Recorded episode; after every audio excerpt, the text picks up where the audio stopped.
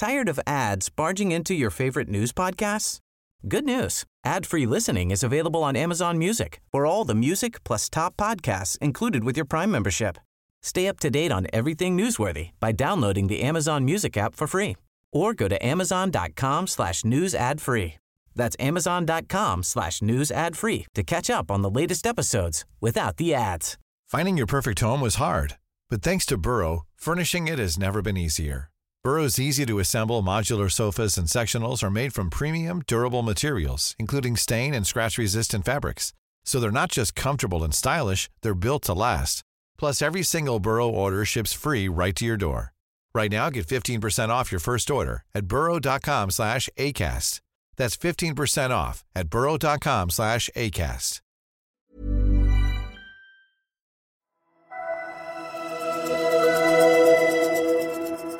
The Australia China relationship over recent decades has delivered enormous benefits to Australia, to China, and the relationship the growth in trade and commerce and activity that has seen the rise of China's economy has lifted hundreds of millions of people out of poverty, not just in China, but right across the region. And we want to see that type of growth continue, but continue in an environment of stability and respect, not just for each other's sovereignty, but the sovereignty of each of the other nations within our region.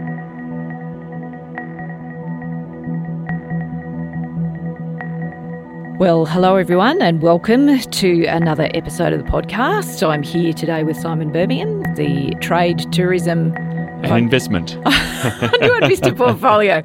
Anyway, Simon's with me in the studio. Of course, you're with Catherine Murphy, political editor of Guardian Australia. Now, there's so much actually that we need to talk about today. It's sort of hard to know where to start. Simon's portfolio is at the front end of pretty much everything that's going on at the moment. So, but let's start with tourism. Obviously, this sector has been very hard hit by, first of all, the bushfires, then the pandemic. You know, it's the first to go under, it'll be the last sector to recover. Is there a case for uh, extending support, extra support to the tourism sector?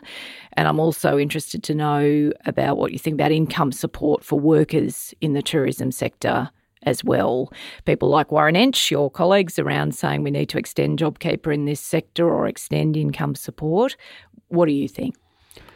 There's no doubt that there are special circumstances in the tourism industry at present, and the very last trip that I made anywhere before travel restrictions hit across the country uh, was through Cairns and the Gold Coast regions meeting with tourism businesses. And it was probably one of the most heartbreaking experiences in talking to people who could see the possibility of their life's work slipping away. And it was before the big step up in terms of JobKeeper and other programs were put in place. And it was those sorts of conversations that my colleagues were having all across the country at the time that obviously led to us recognising and acting that as the shutdown of the economy was occurring, we had to have some major interventions. And that's why we put them in place to get people through these very tough times. Now, we always said at the outset that there'd be a review process around JobKeeper, and we're undertaking that. And that in, again involves getting back out there and listening to people, not able to visit the regions uh, just at present, but at least listening to them and talking to them about their circumstances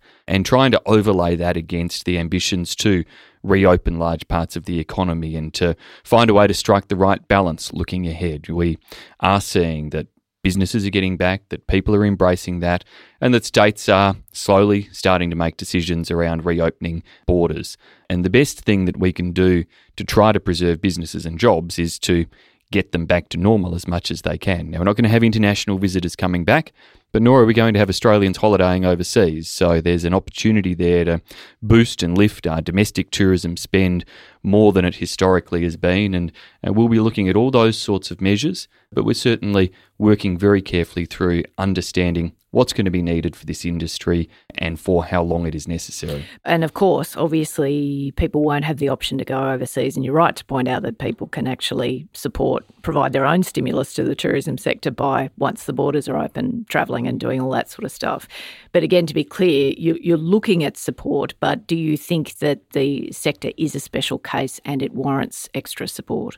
I've acknowledged publicly the tourism sector indeed was the first hit, and as you said in uh, in the intro, also hit by the bushfires, and because of the international travel restrictions that are so necessary for health and safety in Australia at present, tourism is likely to continue to feel the burden of that. And so, yes, it's a special sector. Now, how we respond to that is what we're analysing and assessing at present. To what extent can we truly stimulate domestic tourism to offset that loss of international. Australians actually spent $65 billion on overseas travel themselves last year. International visitors to Australia spent $45 billion. Uh, even if we just struck around the two thirds mark in terms of expenditure, you would have the same level of expenditure happening in Australian businesses. Now, whether we can actually get people to do that, whether it's in the right places and the right regions and the same businesses, they're all part of the challenge, but that's what we're working through right now. We don't want to rip support away from people sooner than is necessary, but nor do we want a circumstance where taxpayers are continuing to provide enormous support in sectors if there is a recovery option available for that sector. Or indeed, sadly, we don't want circumstances where we're continuing to prop up businesses that may not be viable. And we've said all along, right at the beginning, that it probably won't be possible to save every job or mm. to save every business. And so it is about trying to find that right balance as to how much you invest, where you're invested in terms of taxpayers' money uh, to sustain things, whilst equally getting the economy back to some sort of normal footing. Yeah, and there is a debate around at the moment, just in that you mentioned that not all businesses will come through come out the other side. It's just not possible. Australia's about to go into a recession. Not every job can be saved, not every business can be saved. I think people understand that. But JobKeeper as a form of income support was set up at the beginning to try and keep workers connected to their jobs. There's a debate going on in the government at the moment about whether or not JobKeeper taps out at September after the review and then JobSeeker, the old Newstart payment, is kept at a higher rate for a period of time to catch the people who are going to fall out of JobKeeper. Do you have a view yourself about? I'm just mentioning the differences in the income support because it's sort of it's conceptually important. Do you think that workers need to be supported in the industry in a way that connects them to an existing job? Or do you think income support is what matters? So it doesn't really matter if it's a wage subsidy or if it's a if it's an income support payment. JobKeeper served a couple of really important benefits and continues to do so. One was maintaining income support for individuals. Uh, another was, as you said, maintaining a connection and employment relationship for individuals. Another was actually avoiding significant redundancies having to occur yeah. and the mere cost of those redundancies of businesses that had to carry them through may well have pushed many businesses themselves into bankruptcy. Uh, into bankruptcy. Yeah. Uh, and so what we would have then lost was a whole lot of productive capacity in the economy and hurt the ability to restart. And so that was also a, a key consideration at the time. Now, looking forward, it's again a careful balance. You want to make sure that the incentive to work and to get back to work is there when jobs are available. And uh, I'm sure these are very isolated cases, but we do get instances now where we're hearing reports from employers saying that because somebody's wage is guaranteed by JobKeeper at present, they're actually not that keen to work the shift yeah. that's being offered to yeah, them. Yeah. And so there's uh, there are some sensitivities in the way these sorts of programs are structured that we've got to really think about in how we put them uh, together for the future, whatever that looks like, to make sure that the incentives are right, that the support is there in terms of the social safety net for individuals, that the support is there to get businesses reopening, and knowing that JobKeeper is still in place until September we made that clear at the outset. We stood it up at very short notice and made it as simple as possible in the initial stages for business to be able to access and for people to be able to understand. But any future support is going to have to be more targeted, more proportionate, more carefully structured to make sure that it hits the right balance there in terms of that support mm. versus normal economic activity mm, and gotcha. recovery. So it might be something that you're looking at, something a bit like the childcare package, in that that is a sector specific package. It removes JobKeeper as as the payment in favour of other support mechanisms. Is that what you? It sounds like that's what you're saying, Simon. Is that what you're saying? uh, no, look, I wouldn't want to get uh, too far ahead of myself or the cabinet processes here. We're, it's an honest review that we're taking at present, and it's a, it's a open discussion, frankly, between cabinet members as well as in feeding back the dialogue that we are having with business and the community about how all of these things work and, and how we uh, make what are very difficult decisions for the next steps ahead. The childcare sector was an important point, and it's a good example in terms of the transitionary approach that was taken, putting more than $700 million of additional support into the sector in a way that allowed a smoothing out of, uh, of what had been an extraordinary uh, intervention into yeah. it and gradually takes it uh, takes it off. But it's also easy to say childcare businesses are a discrete unit. And we know who the childcare businesses mm. are. They're all registered. They're all receiving childcare yeah, uh, supplements, uh, supplement and, and rebates yeah. and so on. Yeah. And so that's uh, an easy program to structure. Yes, tourism businesses is much more diverse. There are the obvious things that come to mind from tour operators and airlines and hotels. But then, of course, there's everything from the audiovisual supplier who supports the conference market uh, and the convention centre. There's the laundry service that does the sheets in the hotel. Uh, so there's a lot of different flow on benefits to the tourism economy, and, uh, and they're all part of our consideration. Mm, well, I think the plot is thickened here in this conversation. Just, yeah, I'm just, I'm, I'm. That's why. That's why they're not easy decisions. Yeah, no, no, no, no, no, exactly. Well, it's yeah. So I'm not, I'm not suggesting an identikit model from childcare is applied in tourism, but what you're saying is you can't actually do that. It's more complicated in that sector because of the way that sector is structured and the way that it interacts with with the government. So yeah, okay. Trade, another easy element in your portfolio at the moment. Yeah, quiet, not much going on. um, our exporters have actually held up remarkably well during uh, during the crisis. Some of them with a bit of a uh, bit of extra help in terms of flying some planes to get their goods to market. But you know, we have in March and April of this year recorded uh, our two largest monthly trade surpluses. Now exports were down a bit, imports were down by a bit more, which uh, helped create that circumstance. But they're actually on the back of 28 now consecutive months of Australia exporting more as a nation than we import, and a lot of that is uh, is to do with a range of different trade agreements we've struck as a nation. Mm. Let's just pull. I know it, it sounds insane given everything that's going on to pull trade briefly out of the geopolitical context, but let's just try, right, for one for one thing. Now, obviously, China has launched some sort of action against Australia for barley producers. Australia's often difficult relationship with our biggest trading partner is once again in the spotlight this morning, with Beijing making good on a threat to slap punitive tariffs on imports of Australian barley. But uh, again, like stepping aside what may or may not be going on in geopolitics. China has suspended beef imports from four of Australia's major abattoirs, but it's being seen by some analysts as China using trade to punish Australia for pushing for a global inquiry into the origins of COVID 19.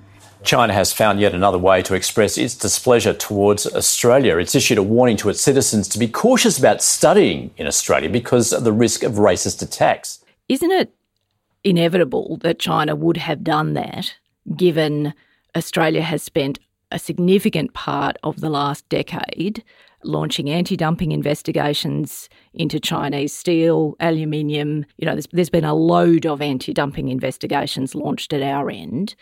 Isn't it inevitable that at some point China retaliates? I wouldn't necessarily agree that it's inevitable, and I'll, I'll come back to that point, but I, I think it's a reasonable point that you make in terms of not necessarily attaching causality to broader issues, particularly in relation to something like the barley case, where China initiated those inquiries into uh, anti dumping claims 18 months ago. We could have never foreseen the pandemic, COVID, the debate around an investigation at the World Health Assembly, or anything else at the time that this investigation started. But we could tell you that the decision was due in 18 months' time, yeah. and, uh, and, and, and, and, it just happened, it, coincidence yes, yes, uh, as it may be, that it actually coincided at the time with those, uh, those World Health Assembly uh, decisions. Now, Others will speculate in that, and I entirely understand the speculation, particularly given the types of comments that China's ambassador to Australia had made in the weeks leading up to that. The ambassador uh, warns that pursuing an inquiry is dangerous and could spark a Chinese consumer boycott of sales of popular uh, Australian products like beef and wine. The Foreign Minister, Marise Payne, uh, this morning in a statement just issued just now says that we reject any suggestion that economic economic coercion is an appropriate response. To the question of, though, was it inevitable because of our use of anti dumping hmm. measures? Mm, well, sort of like, the crude way of formulating the question is did we invite it? Did we invite it? And, uh, and China's system has raised their concerns about our anti dumping measures. What they have not done, though, is use the options that are available to them to appeal the decisions that Australia has taken through the World Trade Organization process. We absolutely respect any country's right to investigate claims of dumping that excessively subsidised goods are landing in a market and distorting the market there. We think that's a core pillar of, uh, of a rules based trading system to have that type of fairness and to make sure that you don't have those distortions occurring. And so we respect China's right to run its system and to investigate those claims. Where we then go in opposite directions is that we don't believe that this decision has been informed by evidence and that the claims made don't stand up to scrutiny, that Australia's barley producers are far from subsidised. In fact, all of the evidence shows that Australian farmers are amongst the least subsidised farmers in the entire world. They simply produce large volumes of high quality, competitively priced goods, in this case, grain and barley, uh, into the global markets because they're just bloody good farmers. Mm. They're highly productive. Uh, they make great use of technology. Uh, they're at the cutting edge in terms of in terms of things, and that's why we reserve our right to appeal this decision through the WTO. We're taking final steps that we can through China's domestic processes first and foremost, but each of these decisions should be made on the basis of the individual merits of an anti dumping claim, not on some tit, tit for tat, keeping score mm. uh, basis. Yeah. Another couple, just uh, out of geopolitics, but just sort of straight, where is this up to questions. When Trump and Xi struck that deal that caused a hiatus briefly in the trade war, the United States is suspending a tariff hike on 250 billion US dollars in Chinese imports that was set to take effect on Tuesday as the world's two biggest economies reached a ceasefire in their 15 month trade war. Australia asked China, could the deal that was given to the Americans be replicated for Australia? Did that go anywhere? Well, the, the China US deal is still working through its implementation. What We've said, and we're not the only country that said it, uh, most of China's trading partners, I think, share the view that if China is going to streamline certain bureaucratic processes, what are known as non tariff barriers in the trade world for businesses to be able to access their market, well, they ought to streamline those in a way that is fair and equitable to everybody. And in some places, China has taken some of those steps. The commitments they've given as part of that stage one US agreement, many of those are yet to be implemented. Mm. So it's a, it's and a it's, wait and see in that sense well, as to how they implement them and whether it's done on that fair basis to everybody, that if you can meet the standards that are set, then you should all be able to walk through that door or if it's done as some type of special arrangement for the United States, in which case we and other countries would have concerns. Yeah, and it might all fall over in the in the snafu anyway. But be that as it may, just again another tin tax trade question. So you've started or you've you launched this week the process of a, the trade negotiations with Britain on an FTA, and obviously we're also discussing one with the Europeans. To what extent will climate change be an issue in those agreements, given the Europeans' position, as I understand it, is that Australia needs to embed its practical Paris commitments into an EU free trade deal? The UK is similarly I don't know if they are insisting on this through the trade framework just because I haven't asked. I don't know if that's happening or not. But obviously, Britain is at the vanguard of trying to drive climate action and will host the delayed COP process as well. So, to what extent is this going to be an issue, given that Australia or the, the government thus far has not uh, I mean, has this bizarre, you'll forgive me because you know I get head up about this issue. The, this, the government has a very bizarre position of having signed Paris, which actually has a net zero commitment embedded in it, yet will not formalise a net zero commitment. So, do you expect some pushback from during these trade negotiations? Negotiations are, are tracking well with the uh, with the EU, and obviously they've just kicked off with the United Kingdom. And in both cases, uh, I would expect that uh, that we will make some commitments around environmental measures, and that in the main, those commitments will be restating existing commitments that Australia has made as part of uh, other international obligations, be it in climate change or in other uh, environmental matters.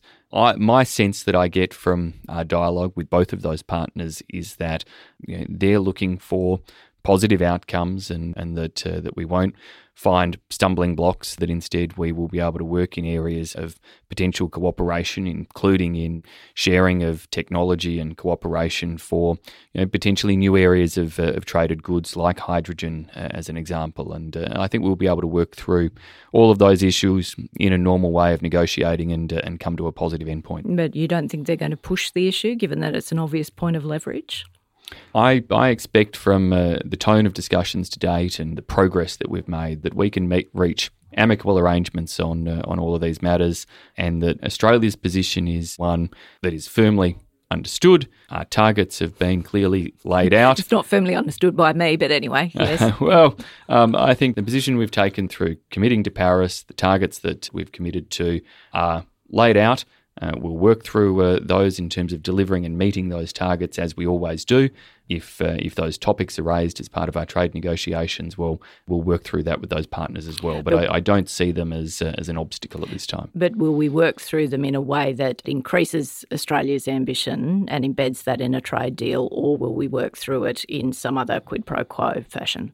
Look, I often get asked about you know, a range of issues in uh, in trade agreements, climate change movement of people, taxation matters, and uh, and often find myself saying a trade deal is uh, is not something that is about writing the rule book in every other area of multilateral engagement or engagement between countries. Uh, we don't suddenly completely rewrite our visa system and create an open borders arrangement uh, uh, with a country as part of a trade deal. We don't go and change our tax laws uh, as they apply in a domestic sense. We don't equally uh, change, in that sense, our international climate change commitments. We will talk about them, and if there are areas that align with trade policy that uh, we can reach agreement on for mutual commitment, well, we do so.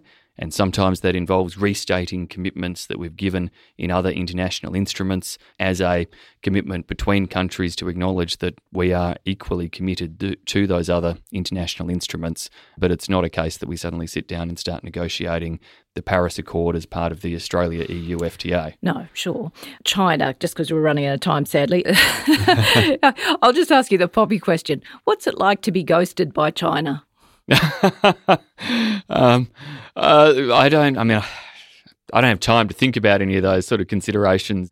Yeah, I get up each day and uh, simply go about the job, and you know, the job still involves plenty of engagement, uh, you know, through our different systems of diplomatic channels and other discussions with Chinese authorities, and making sure that we are putting forward the strongest possible case in defence of our barley growers, as we said before, ensuring that beef producers who might have had an error on their labels put in place clear arrangements to demonstrate that that won't occur again in the future and looking as we've discussed to open up a range of other new markets but I mean, it's it's a stupid question, but it's kind of fun.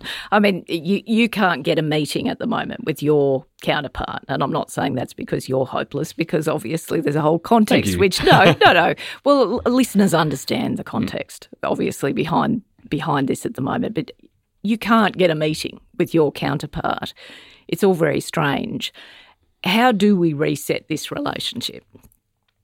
Uh, well, I think the best way to move forward in any relationship is dialogue. Now, Australia's very clear. We're up for that dialogue. Uh, we will happily sit down with partners with whom we have disagreements and we'll talk about those disagreements. And we won't compromise on our values and we won't shift on policy positions that are in the national interest. But we can absolutely have open and frank discussions about uh, about those matters uh, that then enable us to focus on the areas of mutual benefit and of mutual agreement, of which there are still many in the Australia-China relationship, and that is where I hope that maturity can prevail and that we can actually have uh, that type of grown-up dialogue between countries that enables us to focus on the many areas of mutual benefit. You know, the Australia-China relationship over recent decades has delivered enormous benefits to Australia, to China, and to the region within which we both live. And we're both going to be in this region forever together. Um, there's no changing the geography of the circumstance. And the relationship, the growth in trade and commerce and activity that has seen the rise of China's economy has lifted hundreds of millions of people out of poverty, not just in China, but right across the region.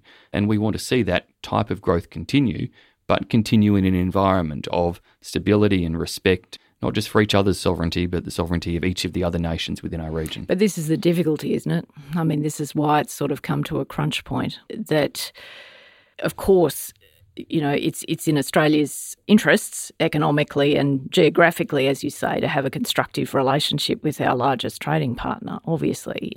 But that does require a set of norms that are not always respected. And we've seen your counterpart, Marise Payne, say this week in you know a pretty significant foreign policy speech that China's disinformation during the pandemic is, you know, has been entirely unhelpful. Like these are serious issues. These aren't just biffo political points. These are serious and to my vantage point, sort of insoluble issues, aren't they? Or am I just obviously having a, an Eeyore moment? Uh, issues are issues are always able to be resolved if there's the will there with parties uh, to resolve them. Well, that's the question uh, I'm asking and, you, though. Do you um, think there is the will there to resolve no, it? that's that's probably a question for uh, the other country involved, rather than a question for uh, for me to try to speculate upon. Marise's speech, the foreign minister's speech this week, followed uh, the action that Twitter had taken in terms of closing down more than 30,000 accounts that they believed were spreading misinformation. And they were accounts from a number of different countries. But it's obvious that those sorts of practices are problematic and doubly so in, uh, in the case of when you're dealing with a global pandemic. And clearly, we do want to see an environment where the great powers respect global cooperation and global institutions and the basic type of regard for the way in which we should all operate in this world. Now, that's probably always been challenging to see whoever the great powers of the day are provide full respect for all of those rules and norms. But that doesn't mean we should give up on the ongoing pursuit of it. No, I don't think we should give up, but how do we influence it? We hold to our values and our positions. We engage extensively across the world, and, and I think the approach in the end to achieve consensus or agreement at the World Health Assembly was an interesting example of like minded countries talking through issues, building strong coalitions of support, and ultimately winning over basically everybody, including major powers, to the final outcome. And perhaps it Perhaps if we look back in history, uh, whilst great powers have yielded great influence, uh, maybe middle powers all working together and collegiately have also yielded perhaps more influence at times than we've traditionally given them credit for. No, well, exactly. Given that both of the major powers, I'll say it because you can't, both of the major powers, the great powers at the moment, have different degrees of insanity exhibiting in their in their public postures. Perhaps it is a time for middle powers. That does require enlightened diplomacy, cooperation, a, a, sort of clear articulation of mutual interest. And it also requires a certain amount of courage in articulating that those differences. You think Australia's up for that? I think Australia has a, a long and proud history in relation to our foreign policy and our diplomatic engagement and building strong partnerships around the world. We put great faith regionally in, uh, of course, partnerships with our Pacific Island family. We put great faith also in our region in our partnership with the 10 ASEAN nations. Uh, they are central to the economy of our region. And on July the 5th, we'll celebrate the entry into force of the Australia Indonesia Comprehensive Economic mm. Partnership Agreement. And that will be a long dreamt of finally achieved uh, outcome for Australia to bring closer together Australia Indonesia relations and to uh, to cement those ties. Equally, further afield during this pandemic, we've seen the rise of interesting clusters of mid sized countries and often democracies sharing information with one another, opening up channels mm. of hmm. dialogue that perhaps hadn't been as frequent That's before. Certainly true. And uh, mm. and the opportunity now exists to continue to build upon mm. those relationships. Those relationships. Anyway, it's a busy sitting day. I'd keep you here all day, but you can't stay all day. Thank you very much for your time, Simon. I appreciate it. Thank you to my executive producer, Miles Martignoni, and to Hannah Izzard. To the rest of you, thanks for listening. Tell all your friends. You know the drill. We'll be back next week. Thanks, Catherine. My pleasure.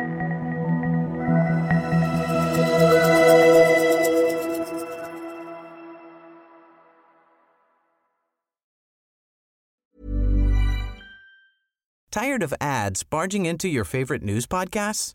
Good news. Ad-free listening is available on Amazon Music for all the music plus top podcasts included with your Prime membership. Stay up to date on everything newsworthy by downloading the Amazon Music app for free or go to amazon.com slash news ad free. That's amazon.com slash news ad free to catch up on the latest episodes without the ads.